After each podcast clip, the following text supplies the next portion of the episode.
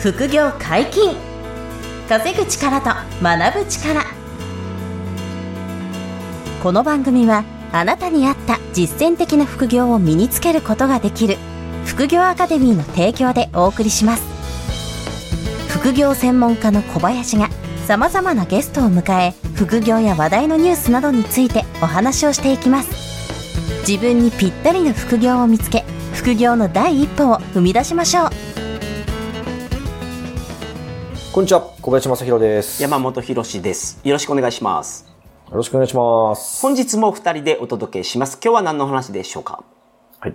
現物ビットコイン ETF 承認ということで、今後ビットコインや仮想通貨どうなんでしょうって話をちょっとしていきたいなと思います。うんこれは大きなニュースになりましたね。いやーね、これ年始、新年早々明るいニュースだったと思うんですけど、うんうんうんうんあの、まあ、一応ちょっとご存知ない方もいらっしゃると思うので、簡単に説明しますと、はい。えー ETF っていうのは、うんえー上場投資信託っていうものでして、はい。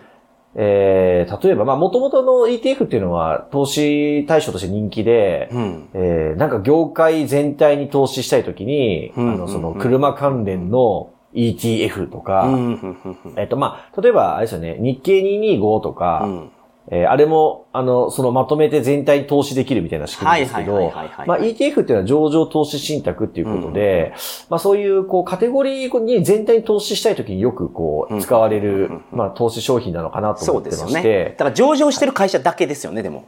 これは。あ、そうです、そうです、うんはい。あくまでもそういう感じになってます。うんで、えーあと指数系とか、まあいろんな、あの、選択肢は、あの、ひ常にこう、広がって増えてるんですけど、はい。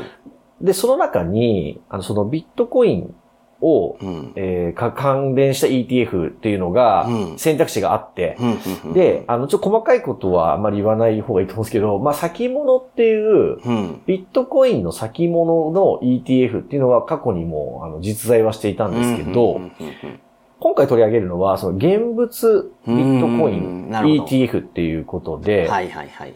あの、これは史上初なんですよ。うん。はいで、これが本当に仮想通貨業界では、とっても、あの、大きなニュースに、あの、なっていて、あそうですね。の、まあ、新しい、こう、新規マネーっていうんですかね、うんが流入するきっかけになると、はい。はい、いうので、2024年1月からこう盛り上がってますというところなんですけどうんうん、うんうんあの、もうね、去年から、えーいつ承認されるんだ、いつ承認されるんだって言って、うんもうすごい話題、持ちきりになっていて、うんで、えっ、と、もう世界各国の有名な投資会社って言えばいいのかな、資産運用する会社があって、はいはいはい。で、えっ、と、世界で一番な大きいのが、あの、ブラックロックって言って、そういう投資会社があるんですよね。はい資産運用会社なんですよね。うんでそこが、あの、このビットコインの、現物ビットコインの ETF を、うんえー去年申請したっていうんで、一気に話題になったんですよ。で、それ以外にも十数社がうん、投資会社がみんな、えー現物ビットコイン建ての ETF を申請をしてたんですよね。はい。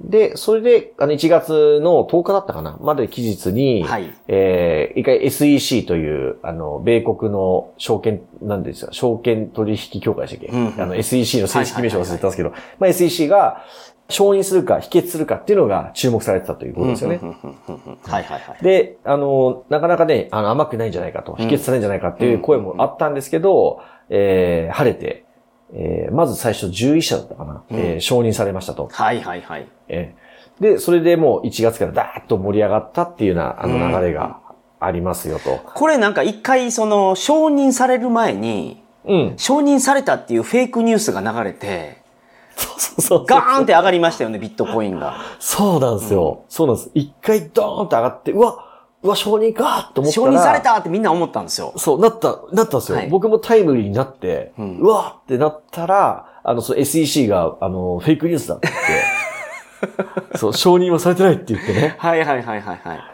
えーそっから急にガーンって下がったんですよ。そうそうそう。本当に。すごかったですよね、あの、アップダウンが。うん、いやだから僕らは僕らはっていうかその一般の投資家の方とかニュースを見てる方っていうのは、まあ、ETF 承認がそろそろ来るんじゃないかなと思ってたら承認ってニュースが出たんでうん。ほら来たって言ってみんな突っ込んだけどそうそうそう。フェイクですってそう。フェイクですってそう一回言って、であれ本当はどうなんですかねあのーいや、ほんでフェイクですって言って、うんその翌日ですか？翌々日ですか？そう。翌日だったかな？に、もう正式発表したんですよ。そうなんですよ。そうでフェイクじゃなかったんですよ。そうそうそうそう。だからリークだったんじゃないかなと思います。だからそう、漏れちゃったのか、ミスしたのかね。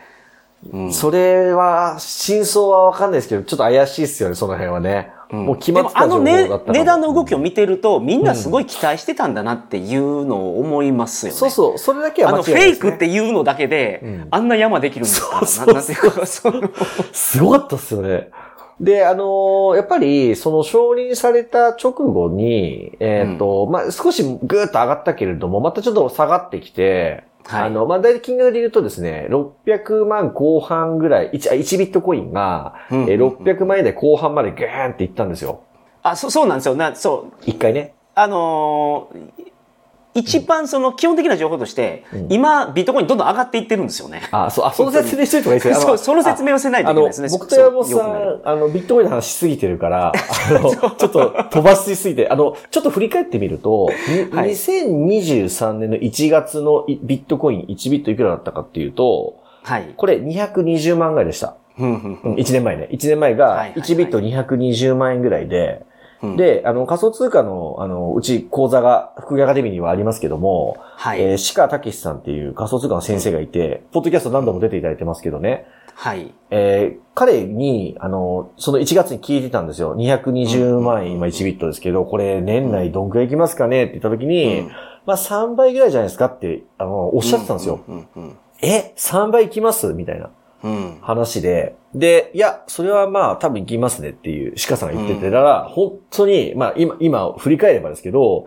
だからこの2023年は本当にビットコイン上がりましたよね。それは多分3倍になったってことですよ。簡単に言うと。うん で、1月にね、なって、あの ETF の承認があって、700万近くまで、700万一回タッチしたのか。700万まで一回行ったんですよ。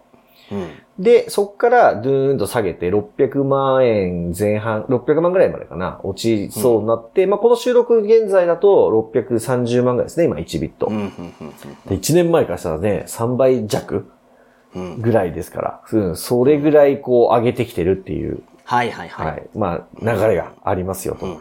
そうですよね。うん。だからね、なかなか、あの、こんだけ大きく1年間で上昇する、あの、投資商品ってね、ない、なんか少ないですし、うん、そうですよね。こんなに動くものはないですよね。はい。なんで、過去の、あの、その鹿さんと、私と山本さんで喋ってるポッドキャストがね、聞いていただくとね、面白いと思うんですよ。当時、だって、うんうんうんあの、200万円でたら300万円台とか、400万円の時から、あの、ずっとね、上がる上がるって言って話してたわけで、はいはいはい。で、僕も去年実際追加で買ってますし、うんビットコインは。なので、あの、今、この上昇のおかげで、また資産増やせてたりするので、はい。うんであのね、音声聞いて、2023年にビットコイン買った人とかいいてくれたらね、嬉しいんですけどね。うんこのチャンネル聞いて買ったみたいな。2023年に買ってれば、うん、みんみんな、じゃないや、みんなプラスですよ。うん。去年買ってる人は、今のところですよ。今の価格だったら、基本めちゃめちゃプラスが、あの、あ出てるわけです。はい。もう、あの、もう何年ぶりですから、この600万円台っていうのは。で、あの、まあ、そういう、あの、すごいいい流れが来ていて、で、はい。あの、ちょっと話元に戻すと、その現物建てのビットコインの ETF が承認されたっていうことが一つと、うん。あと、まあ、散々言われてるんですけど、あの、4年に1回オリンピックみたいなペースで、あの、はい。半減期っていうのが来るんですよね。うん。で、この半減期っていうのは、えー、サトシ・ナカモトっていう、そのビットコインを生み出した人、まあ、ブロックチェーンをこのように、あの、生み出した人が、はい。えー正体不明なんですけど、ビットコインを始めて、えーそれで、その人の、まあ、決めた、まあ、プログラムというか、ルールがあって、で、はい。これが、あの、4年に1回、マイニング報酬が、えーうん。半減していく。マイニングっていうのは、その、ビットコインを、えー計算して生み出すみたいな作業が日々行われていて、それでビットコインビットコインは作れるんですよね、計算することで。計算することで作れて、で、上限が2100万枚で、あの、発行終了になるっていう、あの、仕組みなんですよね、ビットコインっていうのは。はい、はい。で、もう2000万枚近くまで今、マイニングで掘り起こされてるんですけど、このマイニングすると、あの、ビットコインをもらえるっていう仕組みなんですよね。その、うんマイニングした人に。だからみんな頑張って計算して、一番早くビットコインを計算して 生み出した人に、毎回ビットコイン報酬がもらえるっていう仕組みなんですけど、この報酬が半減するっていうのが4年に1回来るんですよ。で、そうすると、簡単に言うと発行するペースが半減すると、まあ、うんほぼイコールで、うんつまりその希少価値が上がると言われてるんですよね。半減期が来るたんびに。で、これが2024年の4月の予定なんですよ。このペースだと。で、必ず来ると、この半減期が。うんなんで、希少価値がまた上がるだろうっていう期待値もあって、あの、うんすごくたくさん今ビットコイン買う人が増えてると。そうですね。はいはい。こういうような流れがあるんで、今年は本当に4年に一度の面白い、あの、1年に、えーうんなるかなと、えーいうところですね。で、はいあの、先ほど ETF の話で言うと、あの、例えばブラックロックっていう会社とか、あの、アークインベストメントだったっけな、まあ、いろんな投資会社が、えーこの ETF の承認を受けてるわけですよ。うんうんで、そうすると皆さんそのビット、現物ビットコイン建ての ETF がもう販売されているんですけど、はい。これがもうね、すごい人気で今。うーえーん、なるほど。ちょっとあの、有名なコインポストっていう、えーニュースサイトとか見てるんですけど、はい。えっ、と、現物型ビットコイン ETF の、うんえー1日あたりの取引量が、はい。えー2023年に立ち上げられたすべての ETF500 銘柄のうん。1年間の総取引量を3倍上回ったっていうニュースが出たんですよ。これがいかにすごいかって。すごいですね。全部の1年分ってことですか？そう、全部の1年分の3倍の取引量が 1, 1 日で行われたっていう言ってるんですよ。はいはいはい。で、このはいすごいっす ETF は、あの、うん買う方多いんですよ。その、ビットコインって、やっぱし、うんその、税金面で、特に日本なんかはそうなんですけど、税金面で、結構あの、課題があるんですね。なるほど。なんですけど、ETF って、あの、ぶまあ、日本で言うと分離課税で20%しか税金かかんなかったりするんで、うん結局、ちょっと世界各国の僕、ごめんなさい、税率まで細かく分かってないんですけど、あの、はい。ETF だから買うっていう人もめちゃめちゃいるわけですよ。うーん、なるほどなるほど。で、あの、じゃあ、ビットコインじゃなくて ETF の、ビットコインだっての ETF が売れたら、ビットコインそのものが買われながら意味ないじゃんと思うかもしれないんですけど、うん。さっき言ったブラックロックとかそういう投資会社は、ETF を、あビットコイン建ての ETF 売るときには、うん。同量のビットコインを担保価値として持っとかなきゃいけないんですよ。うーん。現物だからですね。現現物と、現物ビットコインを裏付けとしてる ETF なんで、はいはいはいはい。ビットコインをめちゃめちゃ買っていかなきゃいけないんですよ。うんうんうん。投資会社たちが。で、もちろんこれまでに買ってるから、あの、うんその持ってるものを引き下げて承認受けてるから、急に追加で買いまくってるわけじゃないんですけど、はい。でもこの現物ビットコイン建て ETF が世界で買われるほど、うんえー現物のビットコインを買買うニーズがあるあるわけです。その投資会社たちが買うと。そうですね。で、これがビットコインの価格を引き上げていくわけですよ、基本的には。なので、あの、それだけでもすごい期待値ですし、今回のこのシンプルに、あビットコインそんだけ認められたんだ、世界的にってなった時に、個人投資家たちがみんなビットコイン買っていくっていうのも、少し時間をずらして、あの、お金が流入してくると言われていて、うんで、これもあって、例えばさっきのあの、うちの鹿先生、鹿先生曰く、えー絶対そうだとは限らないんですけど、はい。えー実はこの収録する1日前にあのお話しする機会があって、うん。ビットコイン今後どうですかね？って言った時に、まあ2倍はいきますねって言ってましたね。うーん、なるほど。うん、で、今、630万ぐらいなんですけど、うん。で2倍って言ったら1260万とかなんで、うーん。1ビットがついに1000 1, 万をビットがそう1000万超えるとこまでは、まあ行くでしょうねっておっしゃってたんですよ。うん。だすごい、だからポテンシャルあるなと思うし、あの、まあ、ビットコイン大好き派の人間っていっぱいいらっしゃって、肯定派の人。はいはいはい。でそういう人たちの中にはね、1ビット3000万とか、8400万とか、あの、さすがにすごいね、さすがにそれはって思いますけど、でもそういうぐらいこう、しあの、理論上は、あの、行くし、えっ、と、金、金、ゴールドですよね。ゴールドにもう、取って変わるものだと。むむしろ金よりいいんじゃないかと。なるほど。うん。ということで、デジタルゴールドっていうあだ名が、あの、ビットコインにありますけど、うんあの、金と同じ時価総額まで、まあ、ビットコインがもし行くならばですよね。うんうん行くならば、10万ドルはもう容易に行くんですよ。1ビット10万ドルどころじゃないんですよ。なるほど。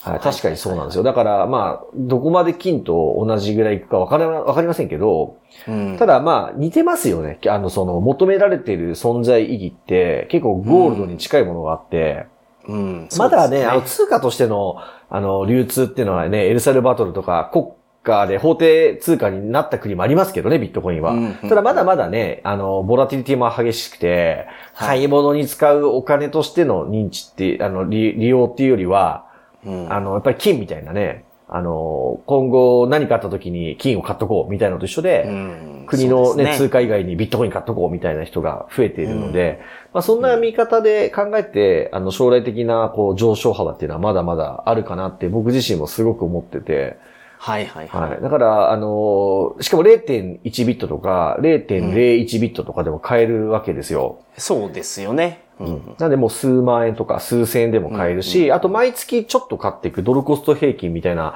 積み立てもいいと思ってて、うん。上がっても下がっても毎月1万とか毎月3万とか買っていくっていう。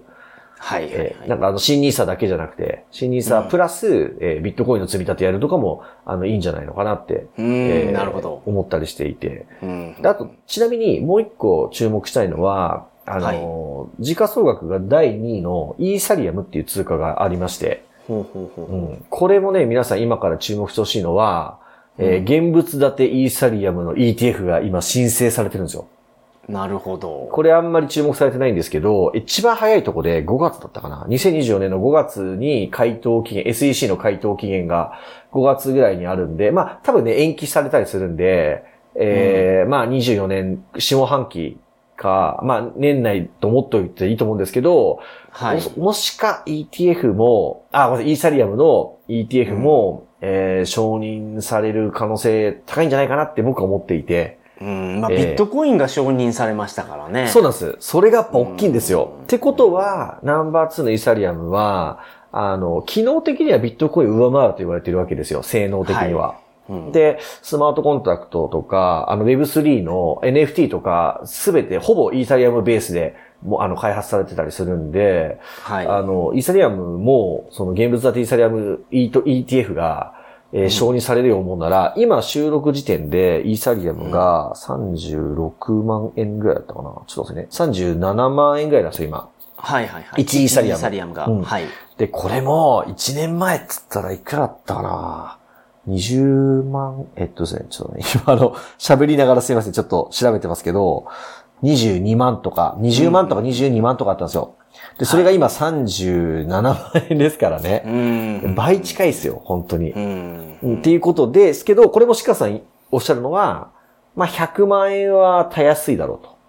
なるほど。うん。あの、鹿さんの考察ですからね。あの、絶対じゃないですけどただ、それぐらい伸びしろあるだろうっていう話があって、で、そのさっきの ETF の承認されるか否決されるかっていう楽しみもあるので、まあ、ビットコインと一緒に、まあ、イーサリアムも37万というお手頃でね、また0.1ビ、0.1イーサとか0.01イーサでも買えますから、はいはい。まあ、これもポートフォリオに入れる検討も、あの、悪くないんじゃないかなと思ってて。うん、うん、うん、うん。なんで僕はこの二つはもう大好きで、あの、はい。めちゃめちゃ投資してるんですけど、私も。まあでもここで口酸っぱく言ってるように仮想通貨に投資するのは本当にその、うん。生活するお金じゃなくてですね、余剰資金でやるように。これはもう、あの、必ず守っていただきたいのは、本当おっしゃる通り、ね、あの、生活資金とか、あの、抜け出しの全財産でとかってなっちゃったら本当に、あの、リスク高いので、これはダメですと。もう禁止しますというぐらい、禁止したいですね。はい、そうですよね。はい、あく禁止。あくまでもなんか定期預金で、いや、100万円ずっと定期預金置いてるけど、金利0.02%だな、みたいな。うんでそういうお金のうちだったら、例えば10万、20万、一回ちょっと買ってみるかと。で下がってもいい勉強だと思って買ってみようぐらいの気持ちだと最高ですよね。そうですよね。うんはいはいはい。まあ1万円ぐらいから買えるんで、まずはそれぐらいからやるっていうのがいいと思います。はい。もう小さくね、始めて。でもやっぱりいつも言う通り、持っておくと違うんですよ。あの、1万でも5万でも、買っとくと、あ、今いくらかな？ってこう気になりますよね。上がったかな、はいはいはい下がったかな、みたいな。で、これがまず、あの、大事ですよね。うん。アンテナが立ちますからね。アンテナが立つんで、うん。そこからね、ご自分のこの情報収集の、なんていうんでしょう、あの、感度が違ってくるので、うんまあぜひ、あの、本当余剰の中で、あの、下がっても構わないっていうマインドぐらいでね、買ってもらえれば、もちろん下がる時もあるわけですよ。今からね、大暴落も全然あり得るから、はいはいはい。一旦ね、えっと、600万円台から500万円台とか、400万、400万円台までね、下がってきてくれるならば、もう、むしろ追加で買いたいぐらいですから、あの、僕としてはですよ。僕としては下がるほど買いたいぐらい。こういう気持ちで、下がっても気にならない範囲で1万とか5万とか10万買ってみるっていうのが、まあ、まず最初スタートいいと思いますし。うん。で、あの、勉強して知識深まってくれば、もうちょっと投資額増やしてもストレスなくなってくる人も多いので、多くなるので、ははいい。その時はね、どんどん、あの、ポートフォリオの中で大きめに、うんうんえー持っていっていただければと思います。うんあでとは金額が大きくなってくると、あの、鹿さんもおっしゃってましたけど、ディフェンスを守らないといけないと。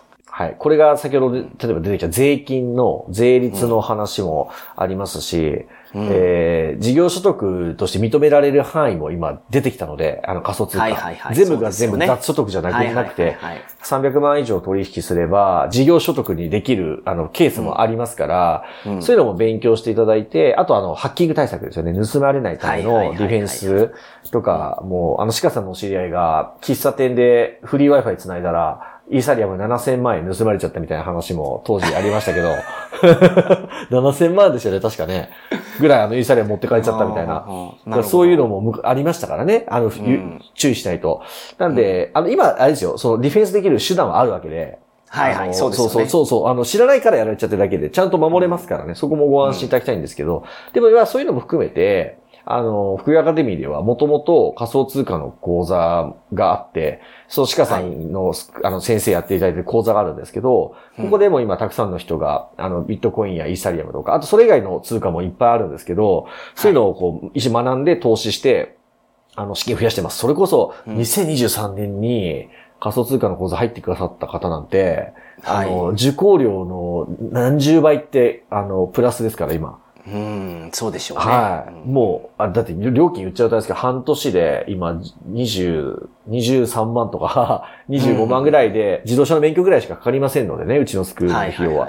でも、あの、1ビット買った人は、400万とか、あ のプラス、そうですよね。と取ってますんで、実際。うん。はい。なんでもう、そういう意味では、すごく、あの、費用対効果も悪くないと思いますんで、まあ、仮想通貨講座良ければ検討してもらえると、今年は本当勉強するのにいいんじゃないかと思うので、セミナースケジュールにあの仮想通貨のカテゴリーがあってですね、それ選んでいただいて、無料セミナー、まず、あの、鹿さんと毎月、私と鹿さんでオンラインセミナーやってますんでね、それ聞いていただいて、良ければあの仮想通貨の講座も、えー、ご検討いただきたいですし、はい。あともう一個ね、あの、数ヶ月前にもちょっとポッドキャストでお話しさせてもらったんですけど、はい。あの、資産運用講座っていうのをまた始めてまして、うんで、これすぐ好評なんですけど、何かっていうと、仮想通貨と不動産投資と、はいあとトレード。はあはあはあこのなるほど3つを、あの、僕、30代の時もすごい頑張ってやってきたおかげでうん、すごくこう資産を増やすことができて、はい。で、これ、福井アカデミーで全部、あの、ま、講座があるんですよ。うん。で、これをまとつ単独の講座があるそう、単独の講座があるんですけど、これを全部1年間とか、なら2年か3年間学び放題にする、あうん。の、講座っていうのを、資産運用講座っていうのを用意してまして、なるほど、なるほど。えーこれもすごい好評なんですね。うん。えーなので、これで仮想通貨も含まれているので、学んでいただくこともできますので、うんこれはまた私の方で資産運用のセミナー毎月やってまして、はい。そちらにご参加いただければ、あの、詳細説明してますんでね。うん、なるほど。これはあの特別企画っていうカテゴリーで選んでいただくと、あのはい。資産運用に関するセミナー、いろんなタイトルで出てくるので、うんうん。あの私とか、あとキヨポン講師っていうそのトレード入門講座の先生やってる、はい。キヨポン講師の資産運用講座の説明会もありますけど、いろんなあの形でセセミナーやってますんで、全部無料なのでね、まずそちら聞いていただいて、あの仮想通貨だけでも大歓迎ですし、資産運用全般を学びたいって方は、その資産運用講座もね、ご検討いただければ、あの、すごくいい、あの、学びを提供できる、はい一応ご用意が、あの、完備しておりますんで、うんはい、ぜはいひご検討いただければなと思っております。はい。参考にしてください。よろしくお願いありしがとうございまますし。た。副業解禁稼ぐ力と学ぶ力。そろそろお別れのお時間です。お相手は小林正宏と、山本博史でした。さよなら。さよなら。ここまでお聞きいただきありがとうございました小林が学長を務める副業アカデミーでは無料オンラインセミナーを開催しています。様々な副業について初心者の方にも分かりやすく説明しておりますので安心してご参加ください。詳しくは副業アカデミーで検索ください。